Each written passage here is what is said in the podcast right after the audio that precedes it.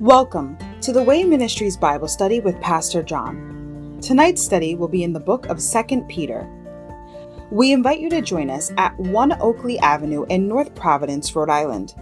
This podcast is presented to you by the Way Ministries, supported by listeners like you. For donations, live videos, podcasts, and more, please visit www.thewayministriesri.org. Thank you and have a great day. Let's get started. Welcome to the Coming Out of the Dark Bible Study. I want to thank everyone for coming out tonight to get a portion of God's Word. Amen. First and foremost, let's thank our Lord and Savior tonight, as always. Thank you, Jesus, for giving us this beautiful day and this beautiful opportunity as our, your family to gather together, Lord, to honor you, Lord. Thank you for giving us this beautiful day. We're grateful and thankful. All glory and honor goes to you. I'd like to thank the core of the ministry, one body, as we all need each other for this to function properly. If you have a cell phone, can you please silence it so it doesn't disturb tonight's study? And we'll start with a word of prayer. Dear gracious God, our Lord and Savior Jesus, thank you for giving us this opportunity tonight again, Lord, to gather together to worship, honor, and glorify you, Lord, and learn more and more about you and your ways, Lord. Help us, Lord, to crucify our flesh and make your ways our ways, Lord. Help us to get rid of our ways, Lord, and to live in newness of life, Lord, in the Spirit, Lord, so people can see Jesus in us each and every day, Lord. Help us, Lord, because we can't do this without you, Lord. Thank you for your matchless grace and tender-hearted mercies that begin afresh every day, Lord. Help us all to develop a holy amnesia, Lord. Forget yesterday and always look forward to what lies ahead for us and your plan for our lives, Lord. Help us to have forgiving hearts, Lord, to take the bitterness, resentment, and anger and replace it with all the fruits of your Spirit, Lord. The heart of love, joy, peace, patience, and self-control, Lord, and tolerance. Help us to love one another unconditionally, Lord, like you love us, Lord. Give us that power, Lord. Help us to come to church because we want to, not our obligation not our religion, Lord. Give us that desire to want to better know you, Lord, and grow in your grace and knowledge, Lord, as we go into the book of Peter tonight, Lord.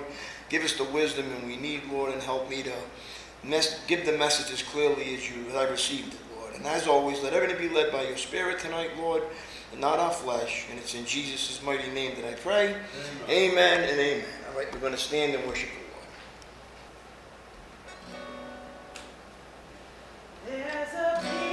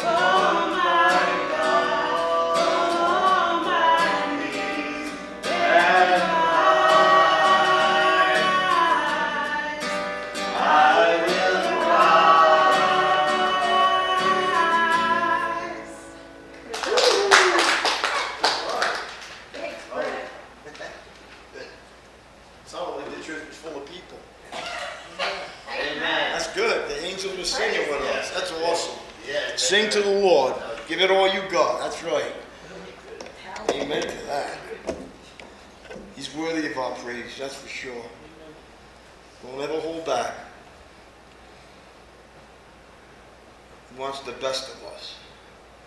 Honor him. All right, how's everybody doing tonight? All right?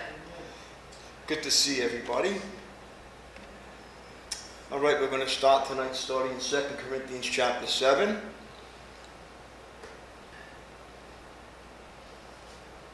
We'll we'll back up just one. Just one. all right?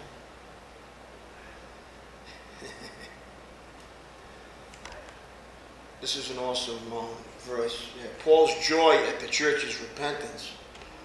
Paul had to write them a severe letter because they were living like the world inside the church. He had to correct them. One thing the churches are failing to do these days is correct people. We're supposed to correct, we're supposed to learn, we're supposed to grow, we're supposed to be able to let people know when something's wrong and be able to take it, not get offended, because that's how the Spirit speaks to us. Paul gives us a perfect example right here in what it's supposed to produce in us. Okay, as always, the Holy Spirit will be taking over as I go into these scriptures, so please prepare, prepare your hearts, clear your mind of the day to receive the message the Spirit is trying to say to the church tonight. Amen? Okay. Verse 5. When we arrived in Macedonia, there was no rest for us.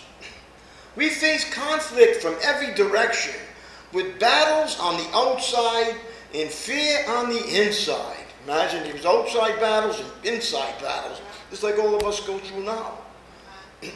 but God, who encourages those who are discouraged, encouraged us by the arrival of Titus. His presence was a joy. But so was the news he brought of the encouragement he received from you. See how important it is to encourage each other? So this is a struggle, this walk. Instead of bickering and talking down on people, we're supposed to build up and encourage people. It's hard enough. We're supposed to talk good and highly of people, especially our brothers and sisters. Not complain and murmur. When he told us how much you long to see me and how sorry you are for what had happened and how loyal you are to me, I was filled with joy. Verse 8 I am not sorry that I sent that severe letter to you, though I was sorry at first, for I know it was painful to you for a little while. Now I am glad I sent it, not because it hurt you, but because the pain caused you to repent and change your ways. So God puts us through pain and suffering so we can repent and change our ways and get better. What happens with Christians? They get bitter and they walk away from God. Say, why is this happening to me? It tells us right now, pain is what causes us to change. It motivates us. Unfortunately, blessings don't change us. It, co- uh, causes, uh, it causes us to walk away from Lord more than it does to walk to Him. It was the kind of sorrow. This is the kind of sorrow. You know when people say, "I'm sorry, I'm sorry," but don't say, don't change. Look what he's saying right here. It was the kind of sorrow God wants His people to have. So you were not harmed by us in any way. For the kind of sorrow that God wants us to experience leads us away from sin and results in salvation. There's no regret for that kind of sorrow, but worldly sorrow, which lacks repentance, results in spiritual death. What is he trying to say? When you go in the world and they say, I'm sorry, but they don't change their ways, it kills us spiritually. The other kind of sorrow that God wants us to have causes us to stop and get in the right direction again and change our ways. Can I get an amen here? That's what we're supposed to do. And we're supposed to, and it's supposed to happen. That's what changes us. That's the transformation that takes place. We're to welcome it, not, not try to get rid of it. Now look what it says in verse 11. Just see what this godly sorrow produced in you. Such earnestness, such concern to clear yourselves, such indignation, such alarm, such longing to see me, such zeal, and such readiness to punish wrong. You show that you have done everything necessary to make things right. My purpose then was not to write about who did the wrong or who was wronged. I wrote to you so that in the sight of God you can see for yourselves how loyal you are to us. We have been greatly encouraged by this. In addition to our own encouragement, we were especially delighted to see how happy Titus was about the way all of you welcomed him and set his mind at ease. I told him how proud I was of you, and you didn't disappoint me. I have always told you the truth, and now my boasting to Titus has also proved true. Now he cares for you more than ever when he remembers the way all of you obeyed him and welcomed him with such fear and deep respect. I am very happy now because I have complete confidence in you. So the letter that he had to write them caused them to change their ways. It was a severe letter. What he is doing, you know better than this, than to live this way inside of the church. They were doing all kinds of sinful things in Corinth. And he says, no, that's not how we're supposed to live. We're supposed to live like believers and Christians and show us an example. So he wrote the severe letter, but he was sorry he wrote it at first. But then after he wrote it, he said, I'm glad I did because it worked. It did what it was supposed to do. It caused you to change, not get bitter and walk away. One thing immature Christians do when they get corrected, they get bitter and walk away. Instead of saying, I needed that correction. And that's why people leave, because they get bitter and not better. It's just a lack of understanding and ignorance of God's word. Again, amen here. But that, that we still have to do it. It's just part of life. We have to get corrected. Don't we wish we were perfect? He's perfecting us. All right, let's go to 2 Peter chapter 1. Does everybody remember where we left off? I know Mary does. Verse 5. All right, so I'm just going to summarize a little bit, and then we're going to get right to this. In this letter, the Apostle Peter wrote this letter near the end of his life, okay? Possibly from prison. Tradition says that Peter was martyred by being crucified upside down. This letter was probably written to the same believers addressed in his first epistle to the church. Now, I think what, what people are saying, he got crucified upside down because he didn't think he was worthy to get crucified like Jesus. Really? Yeah. So he, he wanted to get d- done upside down. He wasn't, he wasn't nearly as worthy as Jesus was to himself. That's what it was. And it's concerned now, uh, all right, so the letter was probably written to the same believers addressed in the first epistle to the church. Okay? In this letter, he is concerned about false teachers infiltrating the believers and introducing destructive heresies as well as immoral behavior. And that's all through the churches today. False teaching and immoral heresies going on like crazy out there. Peter stresses many times that knowledge of our Lord Jesus combats these ideas. He finishes by addressing concerns surrounding the Lord's return. 2 Peter 1 opens with a beautiful greeting and reminded that we have been given exceedingly great promises to help us live godly lives and escape the corruption of our world.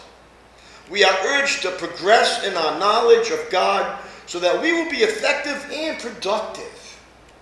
The Apostle Peter reminds us that he was an eyewitness of Christ's majesty and was with him on the sacred mountain, confirming the message of Christ, substantiating that all prophecy of Scripture has come about by inspiration of the Holy Spirit.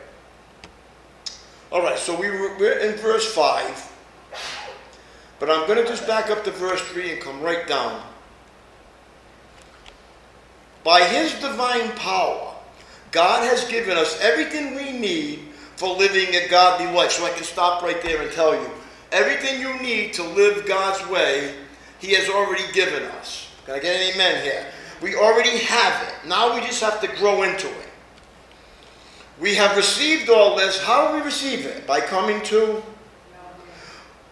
the moment we believe in Him, we have Him. Now, after we have Him, what comes next? Getting to know Him. That's how we understand this. The one who called us to Himself by means of His marvelous glory and excellence. And because of His glory and excellence, He has given us great and precious promises. These are the promises that enable you to share in his divine nature or become like Christ and escape the world's corruption caused by human desires. So we have to understand that all the promises of God are what gives us the power to say no to the flesh and yes to the spirit. And amen. We have to understand that. And we got Bible promise books that we handed out. So we should go in there and look at them promises when things get heavy for us and the world wants to come up and grab us again. Because it always tries to. Instead of saying yes to it, we say no to it and bank on the promises of God. All right, verse 5. Get a sip of turbo here. All right. Been a long day. It was hot. Muggy in the shop. But the Lord got us through, right? It's nice in here, right? All right. It's verse 5. In view of all this, in view of everything that God has done, it tells us to make every effort to respond to God's promises. So we got the promises, but now we have to respond to them. How do we respond? Supplement your faith with a generous provision of moral excellence. In moral excellence with knowledge, in knowledge with self control, in self control with patient endurance, in patient endurance with godliness, and godliness with brotherly affection, and brotherly affection with love for everyone. How about a big amen there? Now listen, this is the thing. God already did his stuff. Now he's telling us to supplement our faith. Now you know as well as I do, when you take supplements or vitamins to help you get better or make gains, when you go to the gym, you take supplements on top of the workout. Now, on top of knowing all the promises of God in His Word, He tells us to supplement our faith with what? Moral excellence, something on our part. Knowledge, which we have to get knowledge of the Word of God and all what He's done. And self control, which He's given us, is the fruit of the Spirit. And patient endurance. And patient endurance with godliness. And godliness with brotherly affection. And brotherly affection with love for just a few people. No, love for everyone. Our love is conditional. It's sad. We have conditional love. We love our kids. We love our family. But we don't love everybody. Jesus commands us to love everybody. Everybody that God puts in front of you, He tells us to love them. Even our enemies. Now, can you do that in the flesh? No. But He commands us to do that because that's what strengthens our faith. Now, just let me say something here. False teachers were saying that self-control was not needed. Now, this is this is where this is where the grace message comes in. That it's not needed any kind of self-control because you're under God's grace. You can do whatever you want. You can live whatever way you want. It doesn't matter. These are those are false teachers, and that's a heresy. That's a heresy in itself. God did not save us so we could live sinful and ungodly and think we can get away with it. That is false teaching. God's grace is the power to say no to the flesh and yes to the spirit. But false teachers were saying that self control was not needed because human effort would not help believers anyway, which is a lie. It is true that good deeds cannot save us, but they are still absolutely essential in the Christian life. We are saved so that we can grow to resemble Jesus Christ and serve others. God wants to produce his character in all of us. To do this, however, he demands our discipline and effort. If we, as we obey Christ, who guides us by his Spirit, we will develop self-control over our desires, emotions, and behaviors. So slowly, we're gaining control over that stuff. You know it as well as I do. The spirit is willing, but the flesh is weak. There's some of our flesh that just does not want to die. Slowly, he's given us self-control over our desires, over our what emotions, number one, and what? And our behavior. See, once we get hold of our desires and emotions, our behavior will follow with good godly behavior. You get an amen here. Come on, wake up, people. All right. Look at this now. Look what it says in verse 8. The more you grow like this, the more productive and useful you will be in your knowledge of our Lord Jesus Christ. But those who fail to develop in this way are short sighted or blind, forgetting that they have been cleansed from their old sins. So, what is he trying to say here? If you don't supplement your faith and develop, you forget that you've been cleansed of all your sins, that they no longer have any power over you, and you can say no to it. But when you fail to develop, your sins just keep taking hold of you and you keep committing them, and you have no self control. And that's why Christians don't grow. Because we he tells us to know knowledge of God's word, and what helps us to grow. But what? You don't see people filled here and because they just come on Sunday, they get a message and leave. But listen, when we get the message, we're supposed to what? Use that message and live that way. Can I get an amen? And it's just not enough to hear a message on a Sunday and think that seven days in the world we're going to be able to combat that by one sermon. It's just not going to happen. So that's why you got Christians making no effort with all these sup- supplementing their faith. They're not taking any supplements. So what are they doing? They're stagnant and not making any progress. Can't make any gains that way. So you get what? Casual Christianity. You can fill the Colosseum with casual Christians. But the ones that want to go to war and fight against the devil, there you go. You only have a few.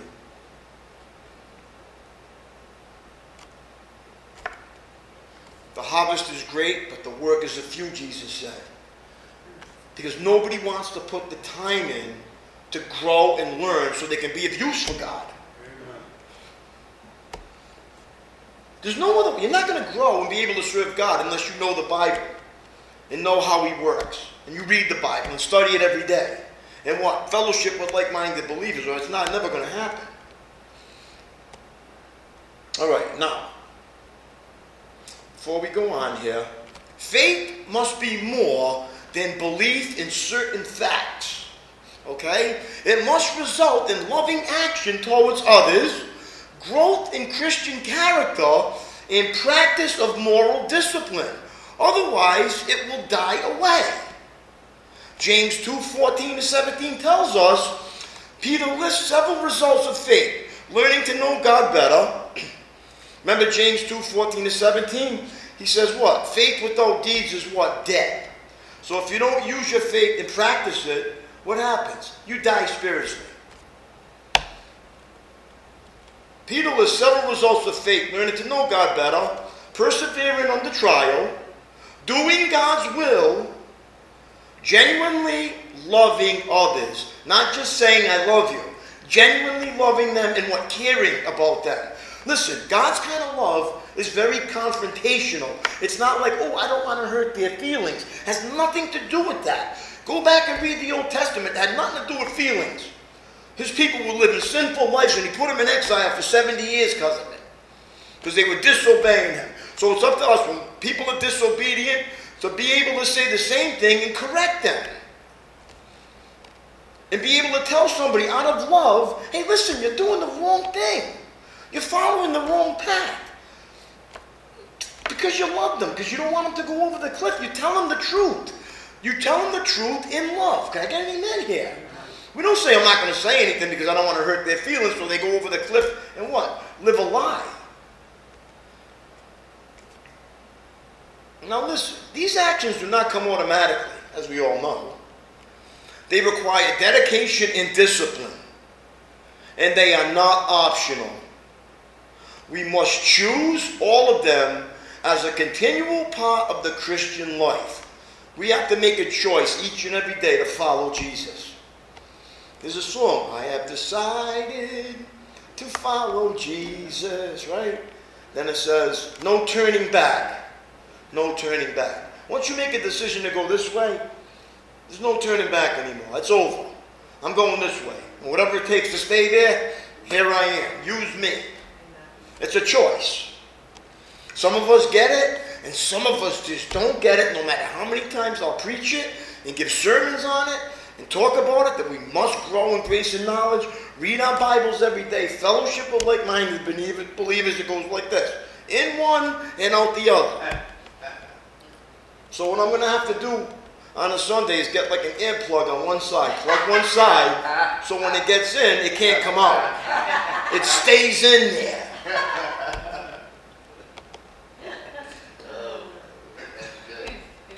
And you know what happens? I just got to be honest with you. People never change. They never turn into the Christian that, they, that God wants them to be. They just the same when they come in here. They're the same way when they leave. That's not what's supposed to happen. The transformation that takes place when you come in here and leave, you want something different when you leave here. You no longer want to be that sinful person anymore, gossiping and talking about it. You want to keep your mouth shut. You want to read the Bible. You want to replace all that evil stuff with good stuff. That's a desire that the Holy Spirit gives us. But if you don't have the Holy Spirit, then you don't get that desire. You can fool yourself by coming to church thinking that you're saved and be unsaved and go right to hell. It's, it's, a, it's a fact. Just because somebody comes to church doesn't mean they're going to heaven. Your belief must be shown by what? An action. The way you live shows you, proves that you're saved. By the, the what did he say to, the um, Pharisees? Prove by the way you live that you've repented and turned to God. Don't just say we're children of Abraham. It's the same thing as salvation. Don't just say I have Jesus, then I'm going to heaven. Prove it by the way you live that Jesus really is inside of you. How about a big amen there? Okay. These actions do not come automatically, they're not optional. Listen, we don't finish one and start on the next, but we work on them all together and with each other's help. God empowers, enables us, but He also gives us the responsibility to learn and grow. Our faith must go beyond what we believe. Listen now. Our faith must go beyond what we believe it must become a dynamic part of all we do, resulting in fruitful service and spiritual maturity. What do I say on Sunday? Our goal is to grow spiritually and start to handle life God's way, not our way. God's Word, which is the Bible, becomes the owner's manual to our lives. How many times do I say it? What when we study it, read it, apply it to see how God wants us to live, how to think, how to act, and how to serve. In one and out the other. I can't control that. All I can do is give the right message, all right? And I'm not responsible for the result. God is. Thank God for that, or else I'd have to give up. Because you get discouraged. You try to tell people the right way to go, and God speaks to you to do it to them, and they don't want to hear it. Just think about the prophets in the Old Testament. They were living so simple. We don't want God's way. We don't want that. We don't want that. We want to listen to the 400 false prophets to tell us, oh, everything's going to be fine, with a smile. And that's the same way it is with Jesus in the prosperity gospels you hear. Everybody's smiling and getting blessed. The blessings of Abraham. Give us 10% and you're going to get 100% back. What Bible are you reading? They don't know the Bible. That's what it is. They just listen to what people say. They're not like Bereans and go back and study it to see what, if they're telling the truth or not. Fall into the lie, and they live the lie. Instead of coming to a good Bible-believing church that tells them, you're going to change and grow. You're a sinner. Me? I don't have to change. There's nothing wrong with me. Well, then why do you need a Savior? I'm not that bad. Well, the Bible says we're all bad. And what are you comparing yourself to that you're not that bad? Compare yourself to Jesus, and we're all wretched sinners. All of us. In need of a Savior. And when you can get that, we're all in the same boat. Then we don't judge and say, I'm not like that, I don't need that, and I'm not like that, and I don't want that. Can I get an amen here? It's the truth that sets us free. okay. We develop these virtues out of gratitude for what Christ has done for us. We don't do it because we have to, we do it because we want to. People who claim to be saved while continuing to act the way they did before becoming believers do not understand faith or what God has done for them. Short sighted or blind. Do not understand what God did or why they're even saved. What are you saved from? Saved from yourself. That's the problem. When you can understand that I'm the problem, not the world. Jesus is the solution, the result is a miracle. Okay. Look at verse 10. So, dear brothers and sisters, look what he says. Work hard to prove that you really are among those God has called and chosen. So this is what he's saying. Well, we don't work for salvation. So why do I got to work? It tells us right here to work hard to prove that we are. How do you do that? Work hard to prove that you really are among God, those who God has called and chosen. When you do these things, when you supplement your faith like the way they're telling us here, you will never fall away. And there's people in the church that don't fall away. Why? Because they practice this stuff. So they don't. Because the spirit is willing and the flesh is weak for everybody. So that's why we have to supplement. In this verse right here, Peter wanted to rouse the complacent believers who had listened to the false teachers and believed that because good deeds couldn't save them, they could live any way they wanted. If we truly belong to the Lord, Peter says, the example of our lives will prove it. How about an amen there? If we're not developing the qualities listed in 1 5 to 7, we may still be outside the household of faith. If you are the Lord's, your actions backing up your claim of having been chosen by God, you will be able to resist the lure of false teaching and self um, indulgence. So, what does your life say about your faith when you're not in church? What does your life say about your faith? That's why they, when they put Peter in the book and they put James in the book, to help understand that Paul's message about grace wasn't all that he did. See, if you, didn't, if you don't put what it really means, people take that way over the top. Oh, I got God's grace. I can live as evil as I want. I can, because I'm going to heaven.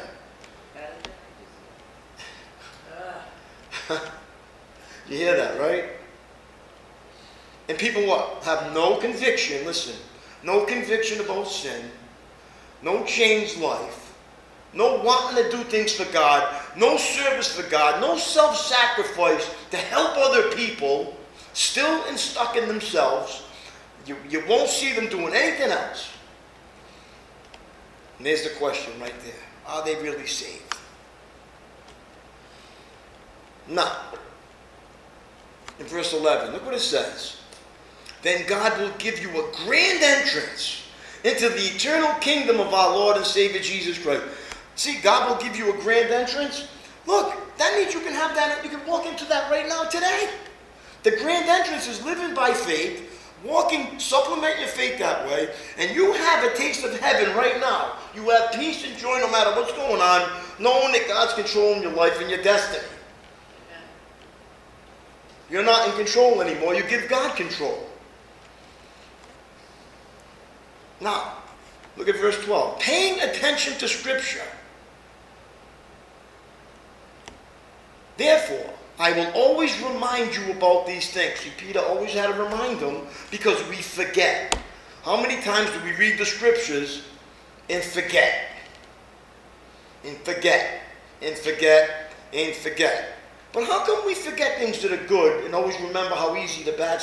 We, we, we, it's permanent, it's in us to do bad. You don't have to learn, it's already there. But to do good and remember Scripture takes what? Discipline, focus. I need to study these Scriptures, I need to get them in here so they can get in here and become part of me. Otherwise, they never get in. Nope. You know as well as I do, you try to read that Bible at 11 o'clock at night. See how much, see how much you can retain at that point. It's like a tranquilizer. You end up falling asleep after three scriptures. For some reason, you get so tired when you read the Bible. The devil knows. The devil gets, I don't know what it is. Any, any other book you can stay awake and read. You get into the Bible, you start drifting. What do you think that is? The devil. That's why he wants the best of us. That's why the best thing to do is when? First thing in the morning. On your way to work or whatever. Get into that scripture. Listen to the daily walk. Get rooted. Get grounded. We provide every opportunity in this ministry for you to get the Word of God every day without excuse. You just have to make a choice. It's only one click away. One click away. And those and those that do it have capitalized on that, and you know how much it helps you. It gets you rooted for the day. Just imagine if you didn't have it in there, how, how your day would go. Now he says in verse 12, I'll always remind you about these things, even though you already know them, and are standing firm in the truth you've already been taught. You hear it all the time. It says, he says, even though you already know them, just like you say in church. Oh, I heard that a million times. Is he going to have to say that again and again? Well, what's repetition? The key to? Attention. I used to go to the church back in the day, the Our Father, I can recite that backwards, blindfolded. It, it's, it's in me. Yep. Because that's what they did every time. It's still in me. I can still remember it. Because they do it repetitiously so you remember it. Same thing, right? So that's why repetition of the scripture, you retain it. Awesome. And it's only right that I should keep on reminding you as long as I live. As long as I am in this tent. For our Lord Jesus Christ has shown me that I must soon leave this earthly life or put off my tent. So, wow, he already he knew the time was he knew he might have been in prison, they ready to execute him. He already knew his time was getting near. So that's why this epistle is so important. Just like when somebody's on their deathbed, they only talk about the real important things. And that's why Peter wrote these epistles. This is what's really important in the Christian life, to really pay attention to it. Okay, before we go on, Peter knew that he would soon die, okay?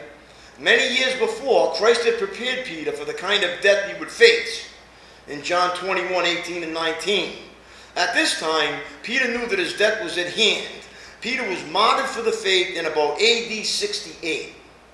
According to tradition, he was crucified upside down at his own request because he did not feel worthy to die in the same manner as Jesus, his master.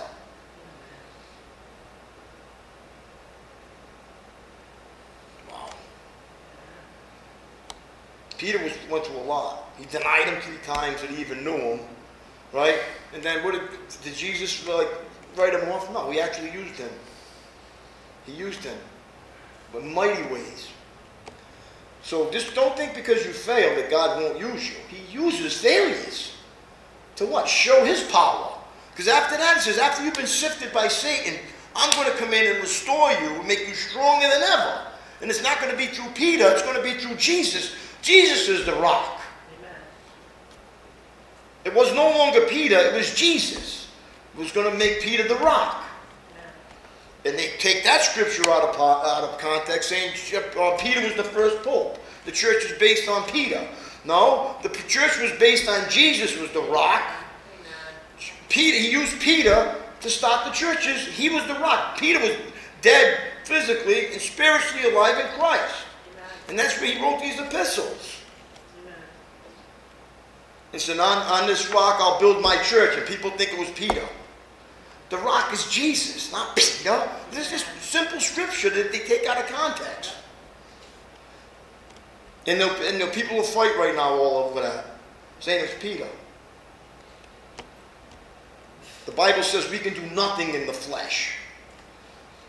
Now it says in verse 15, So I will work hard to make sure you always remember these things after I am gone. See? He wanted to make sure they, after he left, that they still would remember what he was saying. That's how important it was to him. So people wouldn't lose their faith. Now look what it says in verse 16. For we are not making up clever stories when we told you about the powerful coming of our Lord Jesus Christ. We saw his majestic splendor with our own eyes when he received honor and glory from God the Father. The voice from the majestic glory of God said to him, This is my dearly loved Son who brings me great joy. See, they remembered that day when he was baptized and the Holy Spirit came into him. in Matthew 17, verse 5, Mark 9, verse 7, and Luke 9, 35. We ourselves heard that voice from heaven when we were with him on the holy mountain. All right, now listen. Peter and the other apostles had staked their lives on the certainty of the gospel. They had heard and seen Jesus firsthand. Here, Peter is showing the corrupt leaders and false teachers the basis for his authority. Peter is referring to the transfiguration where Jesus' divine identity was revealed to him and the two other disciples. Remember when they went up on the mountain? James and John. Matthew 17, 1 and 8, and Mark 9, 2 to 8. Go back and look at and reference it. When they went for the transfiguration. Remember? Okay, verse 19. Because of that experience, we have even greater confidence in the message proclaimed by the prophets. See, the experience that they had gave them even greater confidence. See, when you put your trust in Jesus and He comes through, you have even more confidence that He's going to come through because you experienced something. You actually put it to the test. You actually have a witness to something. Something happened to you. You experienced something. You must pay close attention to what they wrote, for their words are like a lamp shining in a dark place. You see it? Until the day dawns, and Christ, the morning star, shines. They go refer to Jesus as the morning star, back in the Old Testament too. Arises in your hearts. It's going to come in your heart. Above all, you must realize that no prophecy in Scripture ever came from the prophet's own understanding, or as a matter of one's own interpretation, or from human initiative. No, those prophets were moved by the Holy Spirit and they spoke from God. Now, you hear people talk about the Bible was written by men. No, it was inspired by the Holy Spirit and God spoke through them. And get a big amen here. All right, we got through chapter 2. Wow, that was pretty good, huh? We can break into chapter 3 tonight. Oh, that's right. I'm sorry. I'm, I'm sorry. Yeah, 2. All right, 2 Peter chapter 2. Beware of the false teachers. Now, let me just summarize this before we go. 2 Peter 2 serves as a warning that false prophets and teachers will try to secretly introduce destructive heresies. Secretly, very subtly. Look, a heresy doesn't sound, it doesn't, it's not like off. It's not like a half truth. There's some truth in it. Like they'll mix the Old Testament with the New, or they'll practice some of the Old Testament things into the New Testament. They'll mix it. When the Old Testament is done away with completely, we are under a totally new covenant. We're not under the old covenant. You can't bring the old covenant back. And there's churches that do. Like um, they'll say that, you know, you, the Sabbath is on a Saturday. You can't do this, you can't do that. And it's like, no, that was done away with. Thank God it was. All right, as a warning, Peter recounts many stories of how God rescues the righteous while holding the unrighteous for the day of judgment. He warns that false teachers promise freedom, but are themselves slaves to depravity. They don't practice what they preach. We are warned to be on God. All right, verse 1. The danger of false teachers. But there were also false prophets in Israel, just as there will be false teachers among you. They will cleverly teach destructive heresies and even deny the master who bought them.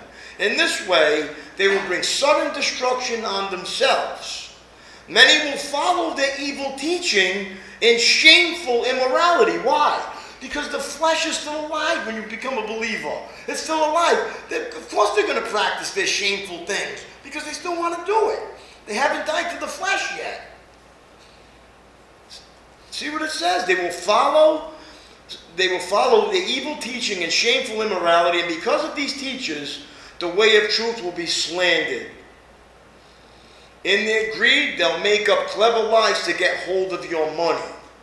Oh my God, if you put on one of them net, those network channels and watch some of the stuff, how they get people's money. But God condemned them long ago, and their destruction will not be delayed. Don't worry, God's going to take care of them and judge them. Okay, now listen, before we, we're going to close. I just want to reiterate on them three scriptures right there. Peter gives three warning signs for identifying false teachers. Listen now. Three signs. Immorality. Do the teachers live lives contain or condone immoral practices? Do the people who follow them have immoral sexual relationships? Two, greed. Teachers have the right to financial support, 1 Corinthians 9, Galatians 6, Timothy 5, but has money become the primary motivation for the teacher or church? Before you send money to any cause, evaluate it carefully. Does the teacher or preacher clearly serve God or merely promote his or her own interests?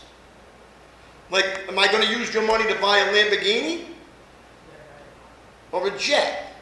And that's what they do. And they tell people that they should have that because they serve the Lord. And Jesus didn't even have a place to sleep.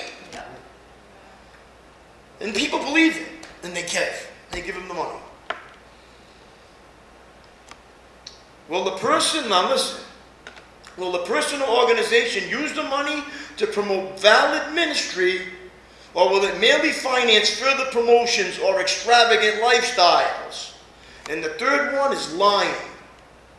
Is the leader offended when you ask for the scriptural backing behind his or her statements? Does he or she fudge on the facts when asked for evidence?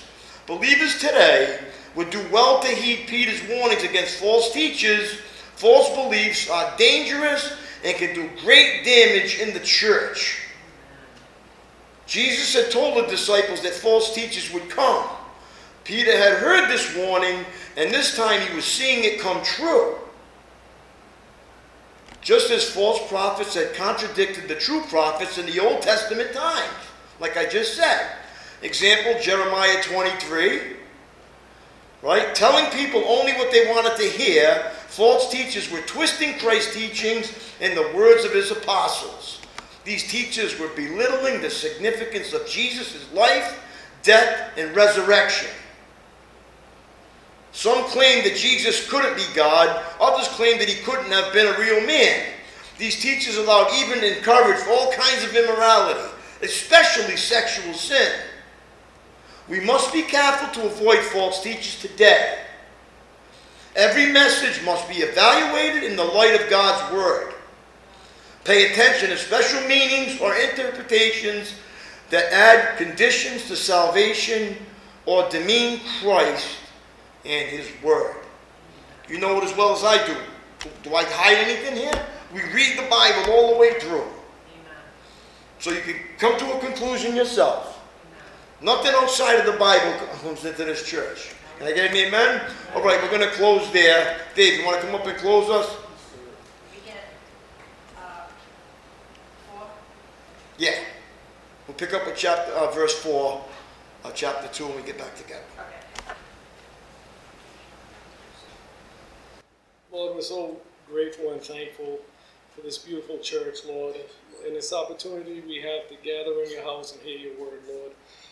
Lord, your word tells us in Romans 8 18, yet what we suffer now is nothing compared to the glory he will reveal to us later. Lord, I pray that we would have a, a thankful heart, Lord, and always give thanks and praise to you, Lord, not only through the good times, but also through the tough times. Yes. And Lord, I pray that we would wait patiently on you through the tough times and use it to grow and mature in our faith, Lord. Thank you, Father, yeah. Lord, I just pray that you just continue to watch over the church and the congregation, Lord. Anybody who's sick and may not be feeling well, Lord, pray that you would uh, watch over Drew's dad, Lord. Touch his heart, Lord. Reassure him that you'll never leave him or forsake him and that you're with them always, Lord. I pray this in your name. Amen. Amen. All right. All right, we're going to stand, watch a video, and close.